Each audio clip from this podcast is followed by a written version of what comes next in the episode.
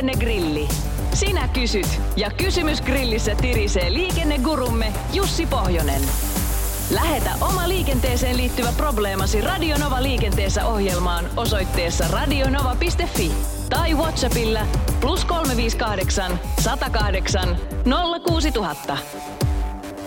Spesialistimme Jussi Pohjonen. Morjesta Jussi. No morjesta, morjesta. Missä päin sä otat viikonloppua vastaan tällä hetkellä? No viikonloppun vastaanottokomitea kokoontuu täällä Räntäsateen kauniissa Helsingin kaupungissa, eipä tässä sen kauemmaksi ole nyt kerinnyt lähtemään. Lonkeron harmaa talvipäivä. No, huomenna Juuri tulee näin. valkeaa taivaan täydeltä rannikkoseutuja myöden.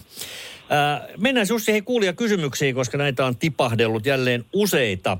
Ja aloitetaan tämmöisellä. Jos vaihtaa tyttönimen takaisin, niin onko ajokorttikin pakko uusia? Saako sakot, jos ajelee avioliiton aikaisella kortilla ja nimellä? Kysyy nimimerkki nimenvaihtoaikeissa. No kyllähän siinä näin täytyy toimia, nimittäin puhutaan kuitenkin äh, virallisesta asiakirjasta, joka ajo-oikeuden todistaa, eli, eli kyllähän se silloin pitää oikealla nimillä ja oikealla henkilötiedolla olla, eli ei Haajanen voi ajaa pohjoisen ajokortilla eikä toisinpäin, vaikka halua olisi, eli kyllä, kyllä tiedot oikein pitää olla. Mutta onko kuitenkin poliisilla jonkinlainen semmoinen pääsy väestötietojärjestelmään, että jos on vastikään nimi vaihtunut avioliiton tai avioeron johdosta, niin heti seuraavana päivänä ei tarvitse olla välttämättä oikeaa korttia.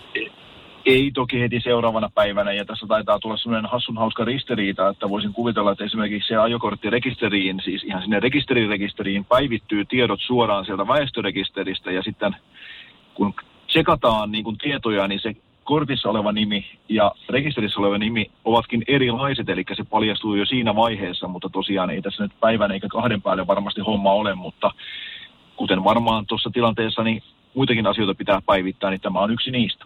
Lähdetään sitä häämatkallekin tietysti. Niin. Tyttönimisellä passilla tai poikanimisellä nykyään. Joo. Kaikki on mahdollista. Mutta seuraava kysymykseen. Jarmon kysymys kuuluu näin, Jussi. Miten nämä lisävaloasennukset, joissa jumalaton LED-kisko on asennettu henkilöauton kattotelineeseen? Ennen ei saanut olla etuakselin takana lisävaloja. Onko laki nyt eri? Näitä nimittäin näkee usein.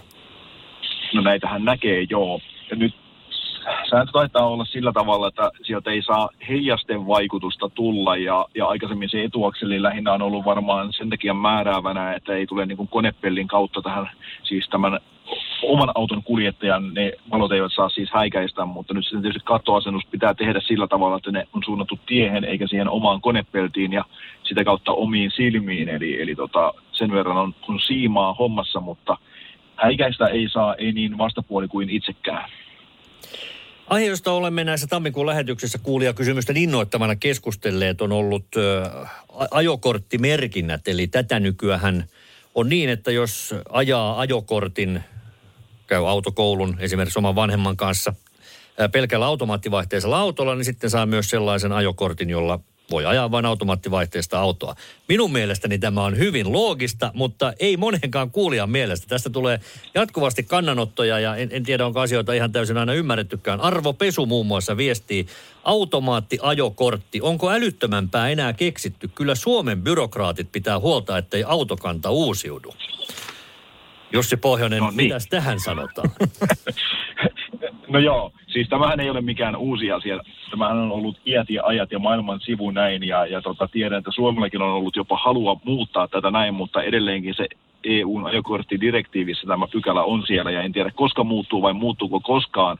Mutta sitten taas sitten se, että kuinka paljon tämä loppujen lopuksi siinä ajoneuvokannan uudistumiseen vaikuttaa, niin en jaksa millään uskoa, koska eikö tässä enemmänkin ajoneuvokanta ole uudistumassa siihen suuntaan, että alkaa olemaan ne automaattivaihteet ja mitä enemmän mennään vaihtoehtoisiin käyttövoimiin tai mihinkä tahansa muuhun tämmöiseen uuteen tekniikkaan, niin puhutaan pelkästään automaattivaihteisista autoista, niin liekö sillä sitten mitään tekemistä sen kanssa, että jos sulla on automaattivaihteisen auton kortti ja ostat automaattivaihteisen auton, niin eikö tilanne ole keskimäärin hyvin, eli, eli ajoneuvokantaan en lähtisi enää tätä hommaa kyllä sotkemaan millään.